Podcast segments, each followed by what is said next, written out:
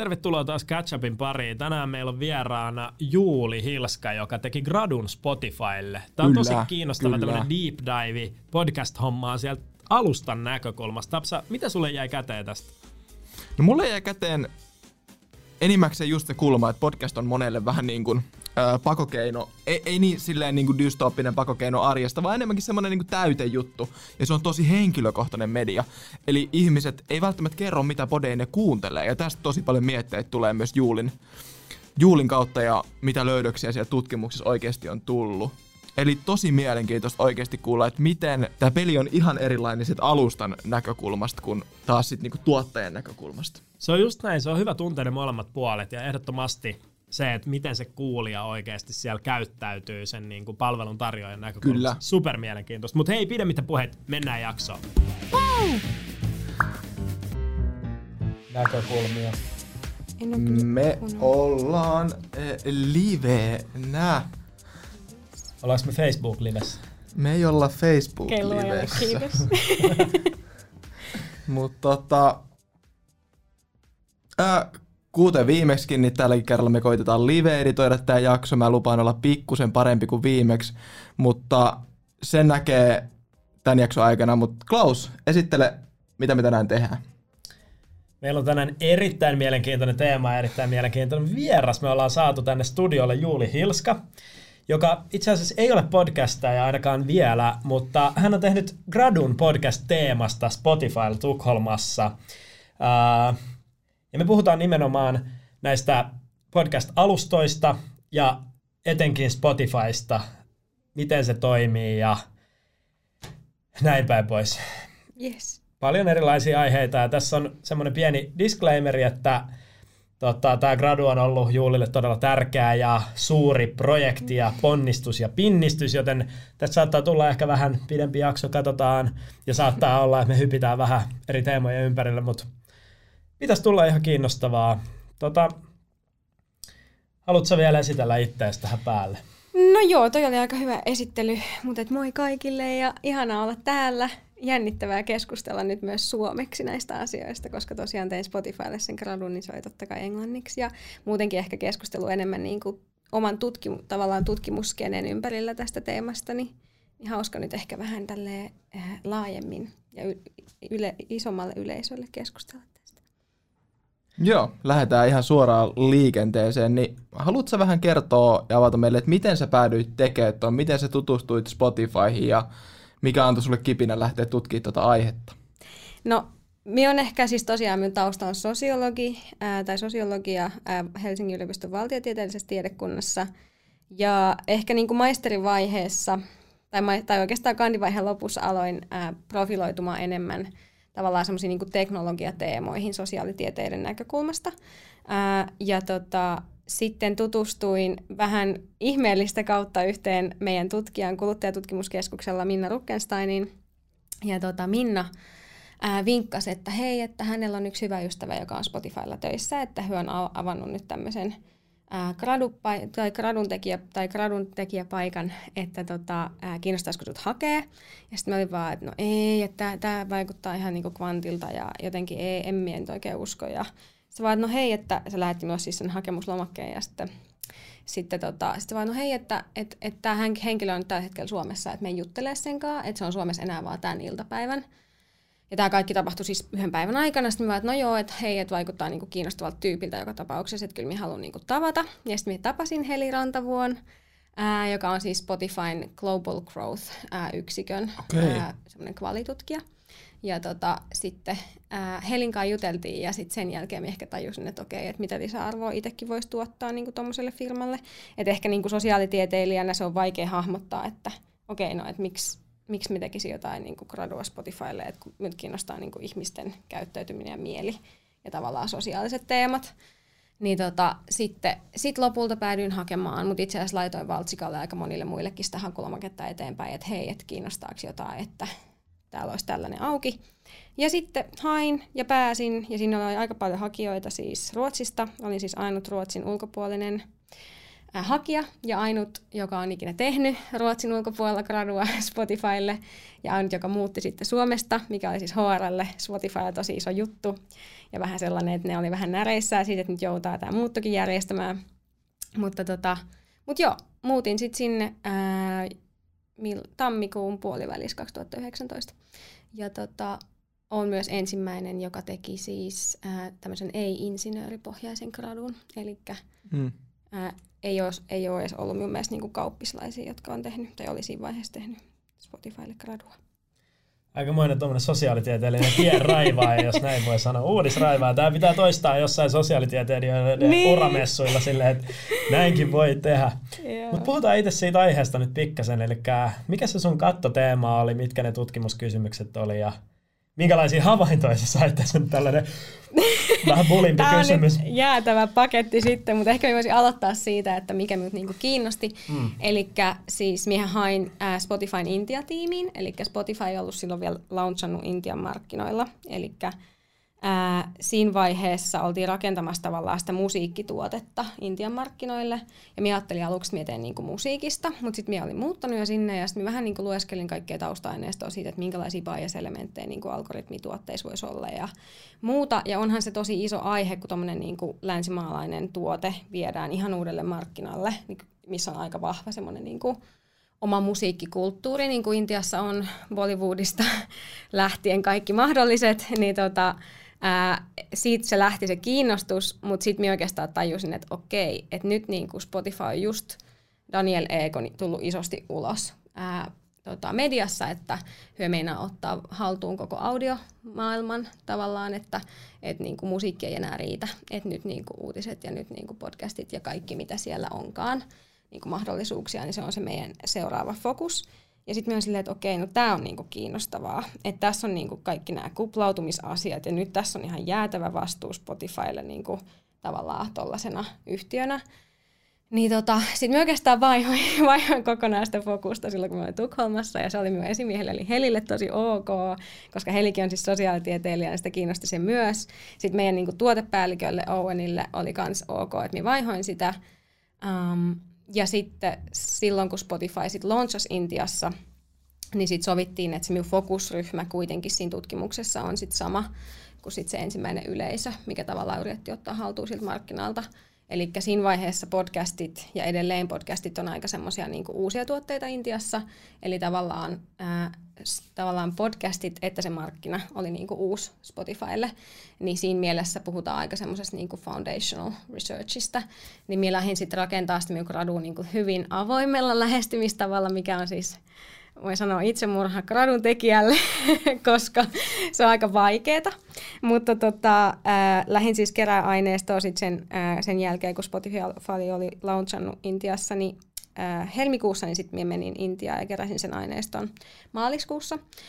Äh, ja haastattelin siis äh, tämmöisiä nuoria kandivaiheen opiskelijoita eri yliopistoissa Bangaloressa. Ja Bangalore sen takia, että, että ajateltiin, että, että siellä on kuitenkin niin kuin aika paljon sitä ykkösyleisöä ja aika paljon semmoista niin kuin, tavallaan westernized Eli länsimie- länsimielistä, tästä tulee nyt tämä finglish, kun minä olen puhunut näistä suomeksi, mutta länsimaista yleisöä, niin tota, ää, keräsin sieltä aineiston ja sitten tulin itse asiassa Ruotsiin ja keräsin niin kuin vertailevan aineiston Joo. sen takia, että siinä ei ole semmoista niin bias-elementtiä, mm. että jos me tämmöisen suomalaisena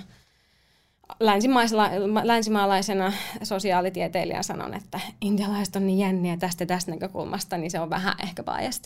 Niin se oli aika kiinnostavaa, että sitten kun oli tavallaan niin kuin kaksi, kaksi aineistoa, niin että mikä niissä markkinoissa oikeastaan on erilaista, niin tavallaan aika harvat asiat, mutta sitten se niinku sosiaalinen konteksti tuo kuitenkin siihen niinku tuotteen käyttöön tosi erilaisen kulman, mikä oli sitten yksi niistä johtopäätöksistä. Ihan pikainen välikysymys liittyen noihin ykköstierin ja kakkostierin mm. kuluttajiin, mm. niin miten toi määrittely tuossa kontekstissa lyhykäisyydessä menee, että miten haarukoidaan sitä, että ketkä on ne potentiaaliset early adopterit ja mm.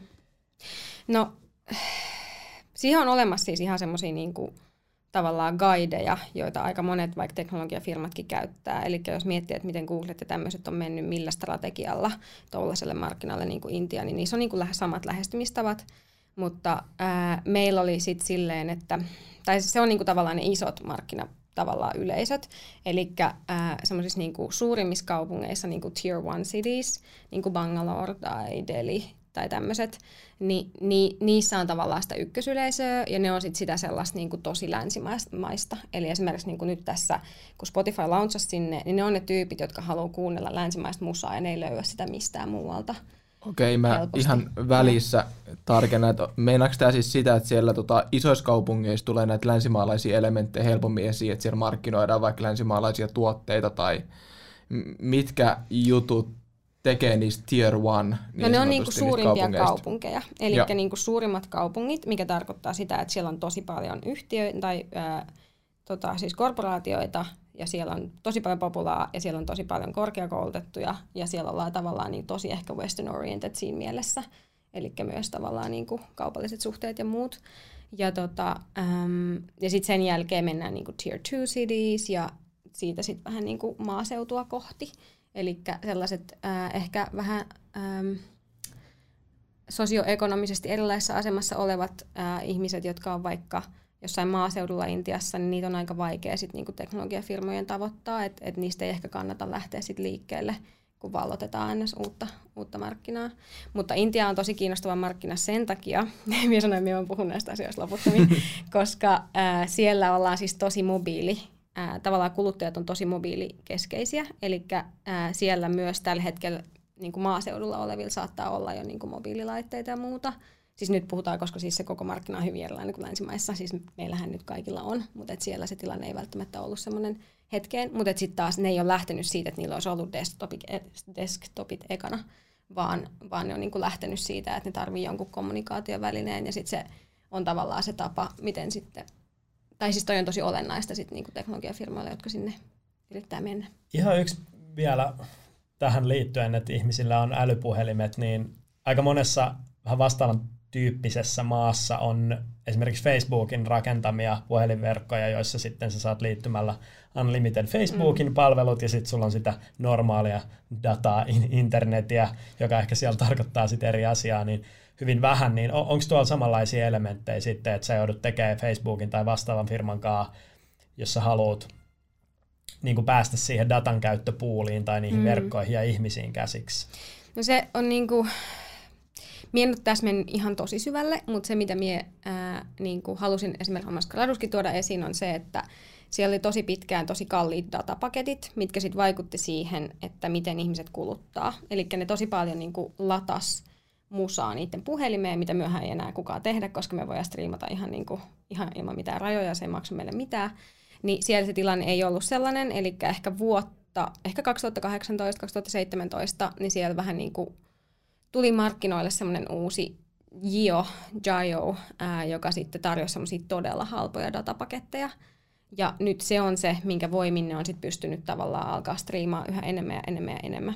Mutta siis tämä on niinku yksi sellainen asia, mikä sit oli aika vaikuttava siinä, kun Spotify launchasi sinne. Eli silloin niille ei, ta- niitä ei tarvinnut rakentaa sellaista tuotetta, mikä sitten niinku oli tavallaan offline-lähtöinen tietyllä tapaa. Mutta tota, siellähän on ollut ää, kaiken maailman, maailman yrityksiä, siis niinku, että Facebookhan on myös Intiassa jossain vaiheessa – tehnyt sitä, että se on tarjonnut ilmasta nettiä jollain alueella ja tällaista, että, että sitten se datan keruu, että, että jotenkin siellä on ollut niin kallista se datan käyttö, että, että se niinku niiden ajatus siitä privacy-elementistä, mitä me ehkä täällä ajatellaan aika paljon ainakin meidän omassa kuplassa, että ollaanko me valmiit vaihtaa sitten meidän datakerun näkökulmasta sitten ää, meidän antaa niinku loputtomasti sitä meidän omaa dataa, niin niin ei ehkä sitä siellä sille ajattele, jos tämä olisi sinun kysymys. Milti. Suurin piirtein, joo. Pompitaan eteenpäin sitten. joo. Joo, eli tota, me ollaan nyt puhuttu tuosta Intian puolesta. Mä luulen, että suuri osa meitä kuuntelee, niin kiinnostaa kuitenkin loppujen lopuksi aika mm. paljon tämä länsimaalainen kulttuuri ja mitä, äh, mitä me voidaan täällä podcastajina tai podcastissa kiinnostuneen oppia siitä, miten tämä kenttä kehittyy. Niin miten sanoisit, että sä oot tehnyt aika paljon löydöksiä siinä, mitkä liittyy eniten näihin länsimaalaisiin kulttuureihin ja siihen, mitä me voidaan hyödyntää ehkä täällä jopa Suomessa? Mm. No se oli kiinnostavaa, että ne, ne ehkä niin kuin eniten länsimaalaisimmat intialaiset, ne käyttää niitä tuotteita tosi samalla tavalla kuin myö. Ää, ja se, mikä minulle oli niin kuin uutta siinä ää, aineistossa – ää, oli ehkä se, minä siis rakensin sen minun koko tutkimuskysymyksen silleen niin kuin sen kautta, että, että miten me niin kuin rakennetaan meidän toimijuutta suhteessa tämmöisiin audiotuotteisiin. Ja sitten minä rakensin sitä silleen ää, muutaman musiikin ää, sosiologian teorian päälle. Eli minä lyhyesti selitän ne, mutta jos menee ihan hirveän syvälle, niin keskeytätte. mutta tota, semmoinen kuin Michael Bull, aika suosittu audiotutkija, niin se on tota, ää, identifioinut sitä, että miten me käytetään niin kuin, tämmöisiä personal stereo products, eli siis tämmöisiä niin kuin, vaikka puhelimia tai aikaisemmin ää, MP3-soittimia tai mitä ikinä meillä oli Sony Walkmaneita, niin tota, ää, miten me niin kuin manageroidaan ää, meidän omaa toimijuutta suhteessa meidän ympäristöä sen avulla, että me kuunnellaan tuotteita esimerkiksi kun me kävellään kadulla, että me vähän niin kuin manageroidaan sitä ympäristöä ja miltä me halutaan, että meistä tuntuu. Ää, jos me vaikka kävellään tuossa isoroballa siellä on ihan jäätävästi ihmisiä, niin sitten me on silleen, että okei, että nyt häiritsee, että me ne niin kuin napit korville. Eli tavallaan niin kuin manageroidaan sitä toimijuutta suhteessa siihen ympäristöön, mutta sitten taas toisaalta me myös manageroidaan meidän minuutta tavallaan niiden tuotteiden avulla. Eli tietoisesti manageroidaan sitä, että okei, että nyt meillä on niin kuin yksinäinen fiilis, kaverit ei vastaa puhelimeen ja minä haluaisin seuraa, niin ehkä minä nyt kuuntelen tätä ja tätä musaa tai tätä ja tätä podcasteria. Eli tavallaan niin kuin tietoisesti tehdään tuommoisia valintoja. Tämä oli tavallaan se yksi teoria. Ja minä sain löydöksiä niin kuin ihan niin kuin molempiin näistä puolista, tai minä ehkä jaoin sen vähän niin kuin tälleen kahteen, että ulkoisen ja sisäisen managerointi, ja sitten ää, toinen oli ehkä semmoista niin vähän vähemmän tietoiset keinot ää, käyttää audiotuotteita, eli semmoinen kuin Tia Denora, ää, musiikin sosiologi, niin se on tota, ää, kehittänyt semmoisen lähestymistavan musiikin käyttöön, että et, et musiikissa on semmoisia niin kuin, tämä on nyt hyvin yksinkertaistetusti, mutta musiikissa on sellaisia tietynlaisia niin kuin ominaisuuksia, jotka me identifioidaan. Eli mm. jos minä nyt laitan vaikka sian soimaan, sian musiikkia soimaan, niin sit siinä on niin kuin tiettyjä elementtejä, jotka mie linkitän itseeni subjektiivisesti. Ja esimerkiksi minä saatan löytää oman minuuteni tietynlaisesta musiikista. Ja sitten minä niin manageroin vaikka minun omaa fiilistä sen mukaan, että minkä musan minä laitan. Et jos minä laitan nyt sijaan, vaikka Aviciin sijaan, niin sitten tavallaan niin kuin, siinä on aika erilaiset moodit, mitä minä sitten saan, mutta ne on kaikki niin kuin minun oman sub, tavallaan subjektiivisen ää, tavallaan kokemuksen kautta rakennettu suhteessa siihen musiikkiin. Että tavallaan se, mitä minä koen sijaan musasta on erilaista kuin mitä sinä koet sijaan musasta. Mutta tota, ää, minä halusin sitten tietää, että miten, miten niin podcasteissa on sitten tällaisia tavallaan myös tiedostamattomia ää, toimijuuden rakentamisen elementtejä. Ja, ja se oli tavallaan sitten yksi kulma. Ja sitten kun minä olin analysoinut tämän aineiston, niin sitten minä löysin, ää, tai ehkä kiinnostavin asia ja ehkä innovatiivisin, mistä tuli myös kiitosta sekä Spotifylle että Akatemiassa, niin oli se, että, että tota, mm, se on niinku kaikista tärkeintä. Tämä on ehkä niinku arki-ihmiselle ei kauhean kiinnostava löydös, mutta että se suhde siihen niinku podcasteriin on se, mikä rakentaa sen meidän, niinku, tai ne, se, se on se, minkä päälle se meidän toimijuus sit niinku rakennetaan mm. tietyllä tapaa ton aineiston pohjalta. Mutta tämä on nyt vasta tämä teorian selitysosa. Menikö liian pitkälle? Jaa, hyvä, mä, mä kysysin tuossa nopeasti, eli tota, mm, mä kuuntelin taannoin podcastia, missä missä oli Antti Holma vieraana. Ja, ja hän sanoi, että tärkeintä, jos tekee podcastia, niin on olla tuttu kuulijoille. Mm. Eli podcastia tekee tutut tutuille. Sä et mm. välttämättä tunne sitä sun yleisöä, mutta niiden pitää, niillä pitää olla sellainen tunne, että ne tuntis sut. Eli sun pitää mm. päästä mahdollisimman lähelle sitä yleisöä. Mm. Koet sä, että tässä on jotain semmoista katselupintaa vai? Joo, onks... ehdottomasti. Tähän minä vastaan eka ehkä Spotifyn näkökulmasta, kun on niinku ollut siellä keskusteluissa siitä, että, että mikä on tärkeää niinku podcasteissa, ja niillä on jäätävä määrä dataa, joten ne kyllä tietää, niin se podcast-tiimi tosi paljon puhuu siitä, että miten saadaan semmoiset tyypit messiin kuuntelee podcasteja, jotka ei, ei aiemmin kuunnellut podcasteja, niin se tapahtuu nimenomaan tämmöisten hahmojen kautta. Ja sen huomasi myös Miu-aineistossa, että esimerkiksi niin kuin ne intialaiset jotkut ehkä niin kuin ei edes tiennyt, mikä on podcast ennen kuin ne sit seurasi Bill Burry jossain. Ja sitten ne oli silleen, että hei, täällä on podcast. Ja sitten tavallaan se imasi siihen koko skeneen. Ja yes. nyt se on tosi tärkeä tuote. Mutta sitten taas ää, liittyen tähän omaan teoriaan ja siihen tuttuuteen, niin sitten minä rakennan sitä tavallaan ää, suhdetta, tai y- yritän ymmärtää sitä suhdetta sen podcasterin ja sitten sen kuuntelijan välillä semmoisen niin parasocial relationship-käsitteen kautta. Eli tavallaan tämmöinen parasosiaalinen suhde, niin tota, ää, se on semmoinen vanha, vanha teoria siitä, että minkälaisia suhteita me niin kuin luodaan ää, esimerkiksi vaikka TV-hahmon kanssa, se tulee psykologiasta se koko ää, käsite, Eli se on niinku aika yksisuuntainen se meidän suhde niinku johonkin TV-hahmoon, vaikka uutisten lukija on ollut aikoinaan 50-luvulla vaikka, milloin se käsite on luotu, niin sitten ää, siitä on tehty semmoinen päivitetympi versio siitä käsitteestä, ja sitten minä tavallaan sen päivitetymmän version kautta hahmottelen, että mitä elementtejä tavallaan on, niinku, tai mitkä elementit on tosi tärkeitä siinä, että mi- miten läheinen se suhde on siihen podcasteriin. Ja se on varmaan se, mikä kiinnostaa ehkä podcastereita. Ni, niin se, että ää, siinä niinku verrataan sitä, että miten, missä suhteessa, ää, tai tavallaan miten, miten niinku verrattavissa se suhde siihen podcasteriin on verrattuna niin no, normaaleihin sosiaalisiin suhteisiin. Ja sitä löytyy aika paljon sieltä minun aineistostakin, mikä oli yllätys, koska se ei ollut fokus siinä minun aineistokerun vaiheessa, mutta tota, mm, esimerkiksi se, että miten autenttisena ne kokee sen podcasterin, niin on tosi, niin kuin, ää, tosi välttämätöntä. Nice. Hyvä, Hyvä seivi. yep. Seivi, siis pelastus. Nimenomaan, Finglish vaan jatkuu.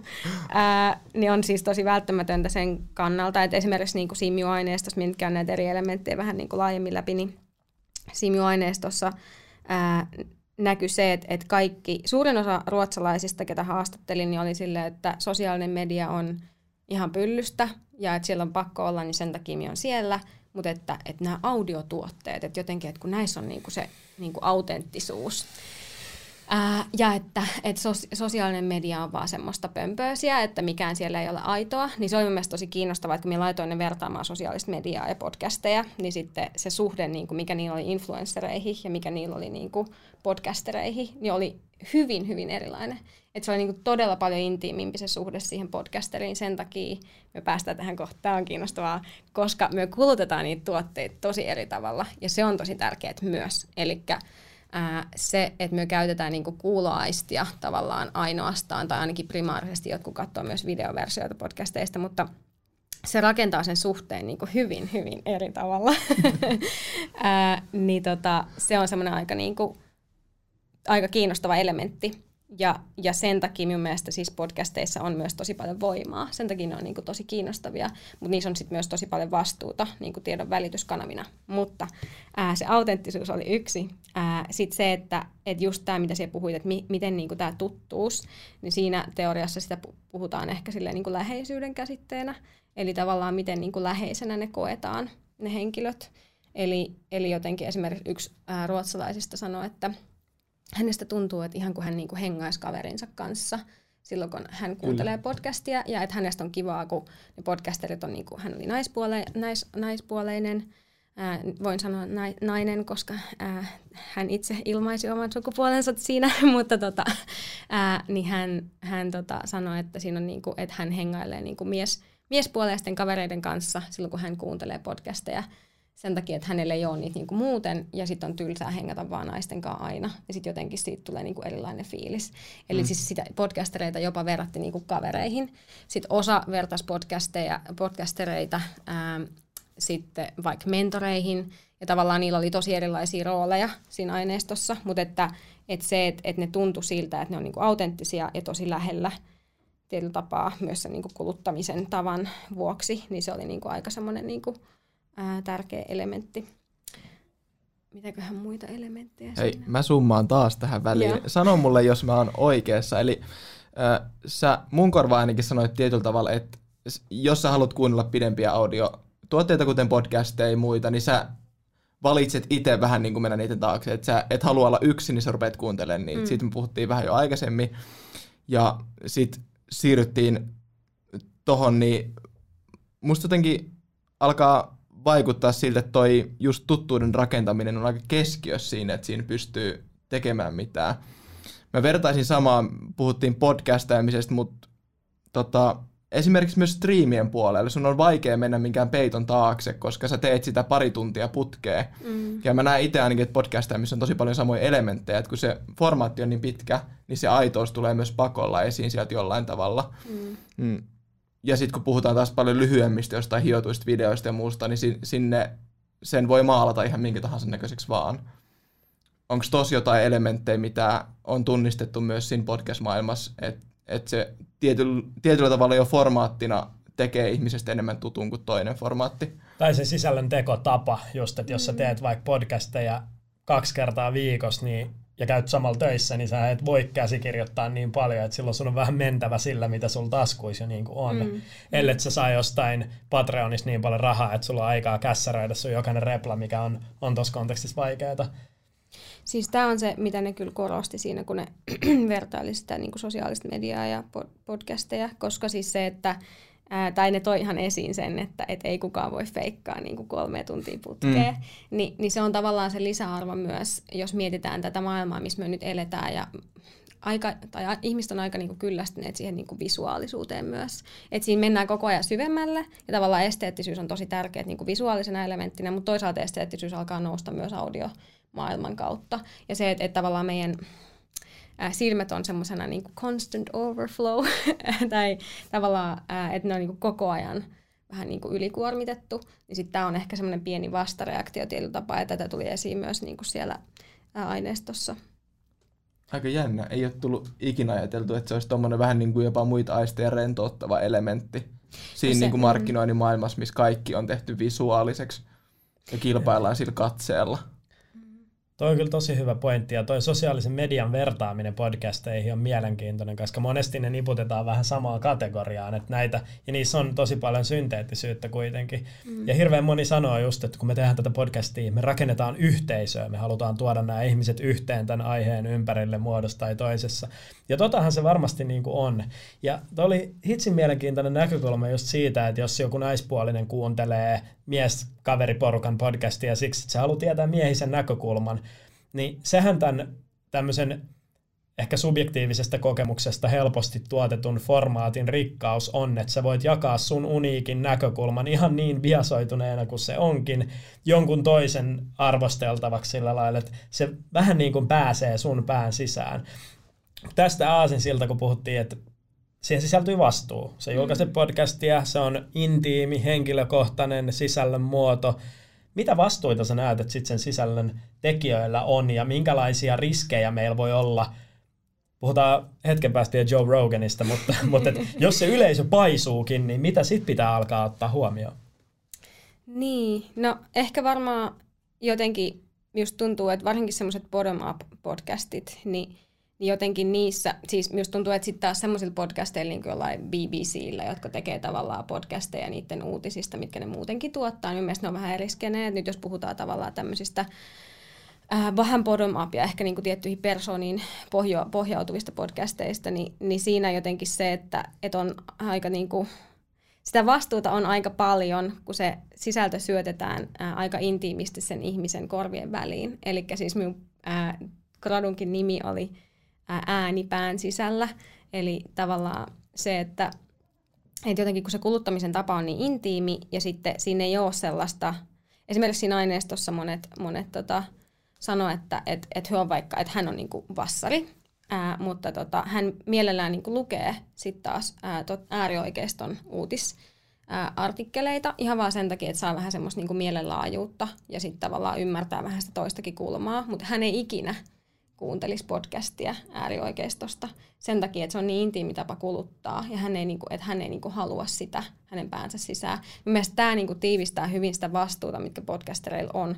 Että tavallaan niinku sit, sit jos ottaa kantaa tai mitä tahansa, niin sitten vaikka, olisi, vaikka ei olisi poliittinen, niin, niin silti tavallaan niinku, se on niin intiimi se kulutustapa, että et siinä, siinä jotenkin, se ei ole kuitenkaan vastavuoroinen se sosiaalinen suhde sen kuuntelijan ja sitten sen ää, podcasterin välillä, Ni, niin siinä tavallaan ää, on semmoisia elementtejä, että, että tavallaan kannattaa ehkä sille ottaa huomioon, että kuulijakunta voi olla aika laaja ja, ja niin kuin, ää, voi, että mielipiteilläkin on aika paljon väliä ja sitten niillä on aika paljon valtaa, kun ne syötetään niin kuin korvien väliin.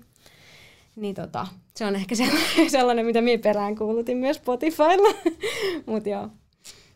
Joo, tosta päästäänkin todella mielenkiintoisena aasisiltana suoraan Joe Roganiin.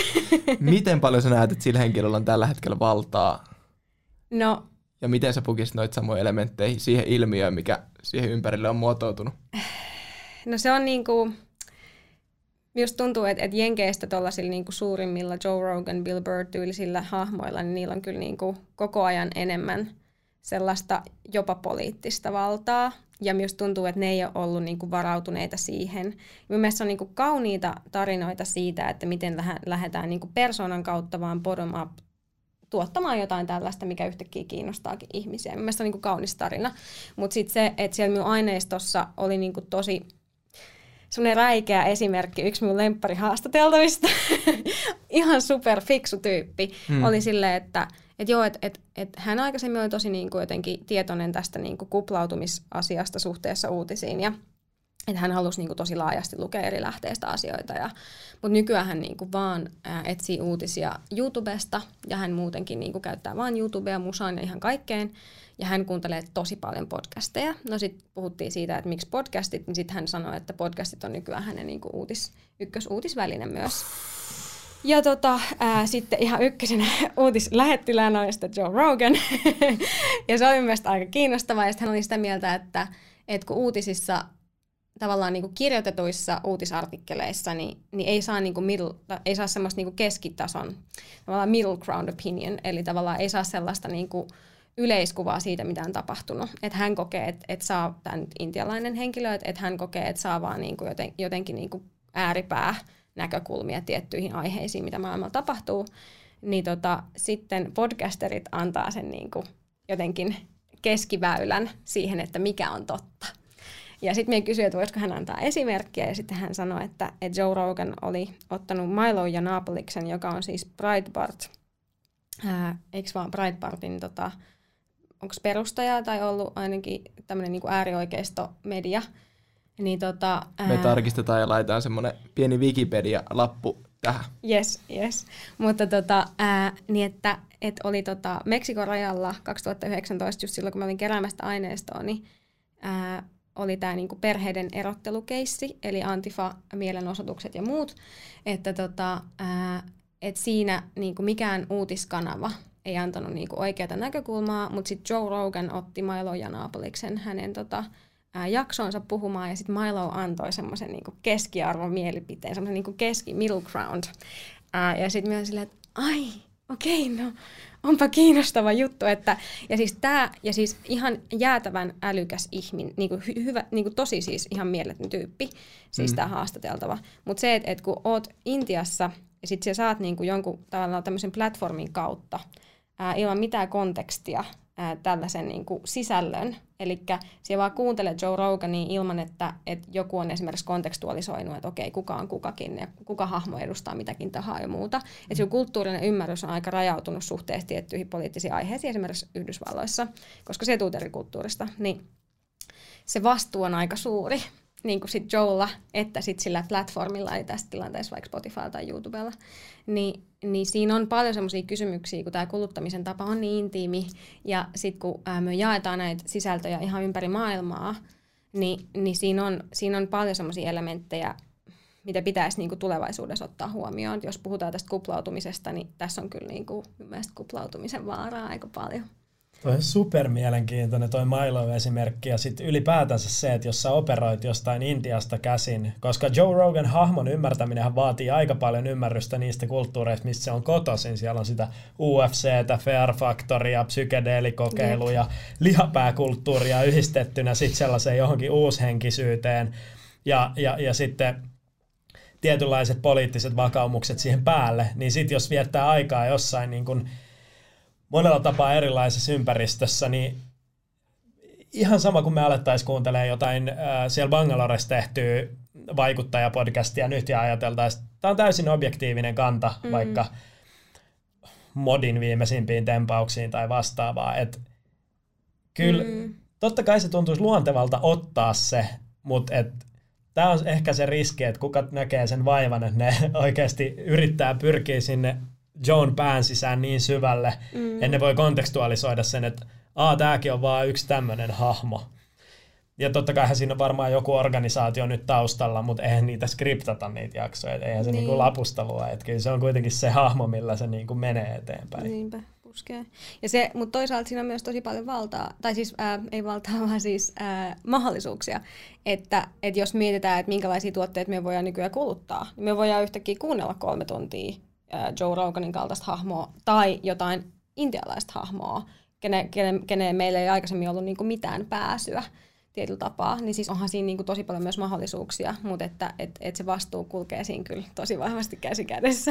Minulla ei ole tuohon mitään vastauksia, että mitä esimerkiksi niinku Spotifyn kaltaisen platformin pitäisi tehdä ää, to, no, suhteessa noihin asioihin, mutta että minä kyllä niinku aika paljon, niillä on esimerkiksi algorithm bias-tiimi, niin, niin siellä paljon niinku, ää, toin tota esiin, tota asiaa, ja ne oli tosi kiinnostuneita siitä, että et, et kyllä ne tietää, että se vastu, vastuuta täytyy alkaa kantaa ja miettiä, mutta et se on vaikea tuommoisille platformeille rakentaa, kun siellä se niin kuitenkin vapaa kuluttamisen kulttuuri on se ihan ykkösprinsiippi. Jep. Jep. Eli me päästään tuosta aika kätevästi siihen, eli koska nämä podcastin tuottajat on yleensä myös sun frendei, vähän niin kuin sä koet, että ne on sun ystäviä, niin sähän totta kai myös luotat niihin tosi hyvin ja luotat siihen paljon, että nehän puhuu totta. Mm. Se on niin kuin obvious, eihän sun frendi valehtelisi sulle. on niin, hyvä pointti. Niin, nyt kun me tiedostetaan tämä valta-asetelma ja semmoinen, että tota, me pystytään oikeasti muuttaa isoja palikoita, jos meillä on tarkka yleisö ja me pystytään puhuttelemaan jengiä niin kuin tuttava tuttua. Mm. Niin miten meidän kannattaisi käyttäytyä? Mitä, mitä me voidaan oppia? Miten podcastajat voi kehittyä? Tämä on laajempi kysymys, tämä mutta laajempi, tämä on niin. semmoinen, tota, mä haluaisin saada jotain semmoista pientä opinpintaa, että mitä jokainen voi ottaa pienellä tavalla käytäntöön siitä mm, jutusta, mitä sä oot ehkä hoksannut siellä. Mm siellä aihetta tutkiessa? No ehkä se, mitä juttelin yhden suomalaisen podcasterin kanssa nyt vähän aikaa sitten, niin jotenkin se, että, että kun kutsuu vaikka vieraita, jos on vaikka poliittisia aiheita, niin sitten antaa sitä kontekstia suhteessa niihin hahmoihin. Niin tavallaan se on nyt aika semmoinen obvious asia, mutta et ylipäätään myös tuntuu, että, että tällaisen tavallaan median tuottajat, niin, niin varmaan semmoinen niin uteliaisuus on aika tärkeä elementti jos oli se sitten se skene, mistä tuottaa sitä sisältöä, niin mikä tahansa, niin sitten se, että et, et sit on myös niinku aika rehellinen sille kontekstille ää, siinä vaiheessa, kun siihen itse menee syvemmälle ja sitten tavallaan selvittää siitä erilaisia elementtejä, niin se on varmaan aika semmoinen kultainen neuvo minun mielestä. Se pätee aika moniin muihinkin asioihin, mutta silleen, että et on niinku, että kun ne kuuntelijat etsii autenttisuutta ja aitoutta, niin on sit aito ja tavallaan käyttää sit sitä positioa eli tavallaan sitä intiimiä asemaa sen kuluttajan näkökulmasta, niin käyttää sitä sille vastuullisesti ja tavallaan niin kuin on jotenkin kunnioittava sit sitä yhteistä suhdetta kohtaan, koska se on tosiaan aika yksipuoleinen suhde. Vaikka kaikilla podcastereilla on ää, sosiaaliset mediat, niin, niin ettehän työ niin kuin käy heidän kanssaan sitä keskustelua ihan hirveän aktiivisesti jokaisen kuuntelijan kohdalla, niin, niin tavallaan, koska se on niin yksisuuntainen se suhde, niin, niin sitten jotenkin kunnioittaa sitä suhdetta. Toi on kyllä hyvä. Eräät menestyneet podcastajat käyttää sellaisia ilmaisuja kuin rakas ystävä. Mm. Vaikka mä en tunne sua, sä olet mun ystävä. Et niinku, Jari Sarasuo on mun mielestä aika vahvoja keinoja. siis vahvat retoriset jopa, keinot sillä lailla, että oho, mutta siis retoriikka on tärkeä, mutta et sit mm. myös et se on aitoa. Että tavallaan, et, et, miet, et sit kun luo sitä sisältöä, niin miettii, että okei, mitä minä oikeasti haluan sanoa ja mikä on sille kuka kuuntelee, niin mikä sille on oikeasti tärkeää tässä, eikä vaan sitä, että mikä minulle on nyt tässä tärkeää. Koska mitä enemmän tulee kuulijakuntaa, niin sitä enemmän silloin väliä, että, että okei, totta kai ne asiat pitää itseänsä kiinnostaa, mutta että pidemmän päälle sit pitää jossain vaiheessa ottaa niin kuin huomioon sitä vas- vastaanottajaa. Toi on kyllä, toi on niin kuin The Rokes tai se All Gas No Breaks tyyppi. Menee haastattelemaan jonnekin tota, uh, prätkämessuille tai Burning Maniin tai mihin tahansa, ihan niin kuin olisi niin kuin absoluuttinen dorka. Ja mm. siitä näkökulmasta vaan, että mitä täällä tapahtuu. Mm. Ja ei edes yritä puskea sitä omaa, että hei, mä, mä, mähän tiedän tästä hirveän paljon. Ja se, se ymmärrys siitä, että, aa, että tosi moni ilmiö saattaa olla jollekin uusi, se on hauska kuulla eri konteksteista ihmisten selittämänä asioita. Ja mun mielestä tämä on yksi semmoinen niin kuin, juttu jossain dialogissa, että mekin tässä aika helposti hypittiin kyllä kaikki mm. niin itteen kiinnostaviin teemoihin. Ja ajoittain unohtuu se, että joku saattaa katsoa tätä joskus ja ajatella, että hei, mua olisi kiinnostanut joku mm, mm. ehkä yksinkertaisempi asia tai joku Tietty perustemaattinen elementti. juttu, niin. mutta otetaan niitä sitten seuraavissa jaksoissa. Me aletaan mm. olla tässä jo aika pitkällä. Oliko Tapsan vielä jotain Vai olisiko sulla joku loppukaneetti? Apua. Äh, Mikäköhän olisi loppukaneetti? Terveisiä. No hei, tosi kiinnostavaa, että teette tällaista ja, ja tosi kiinnostavaa puhua näistä ääneen. Öö, ehkä ehkä tämä oli vähän tämmöinen pintaraapasu, niin tota, öö, jos kiinnostaa ylipäätään, että miten, miten, miten musiikkia ja, ja tavallaan podcasteja käytetään arjessa, niin mielelläni kerron siitä myös lisää, koska se on kyllä niin kuin tosi, tosi, tosi kiinnostavaa. Siis ihan Eli niin jos itsekin. tulee niinku todella spesifejä kysymyksiä, niin kirjoittakaa niitä meille, niin me välitetään ne sulle. ja sitten me voidaan vastata niihin formaatissa tai toisessa. Eli todennäköisesti Instagram Stories. Kuulostaa hyvin. Kiitos. Kiitos, että kuuntelit Catch Upia stay tuned. Seuraavia mielenkiintoisia jaksoja tulossa. Ja meille saa myös ehdottaa, että ketä meidän pitäisi haastatella, ketä meidän pitäisi kutsua tänne. Ja tosiaan meille voi laittaa helpoiten viestiä at crash.fi Instagramissa. Siellä me vastaillaan tosi nopea ja otetaan sieltä pointteja ylös. Jep. Jos menee yli vartti vastata, niin... Laita mulle viestiä sitten jotain muuta kautta. Just näin. Peace out. Moro!